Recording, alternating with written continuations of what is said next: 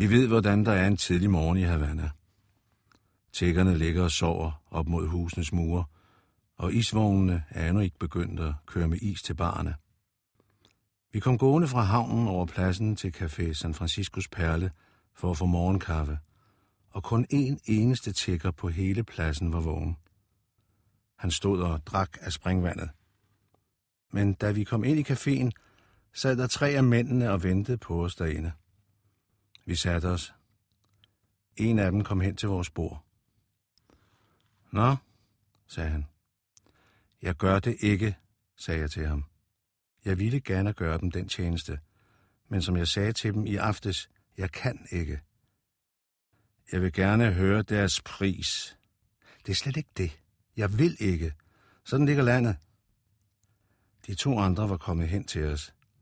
De lod til at være kede af det. De så ganske tiltalende ud, og jeg ville egentlig gerne have gjort dem den tjeneste.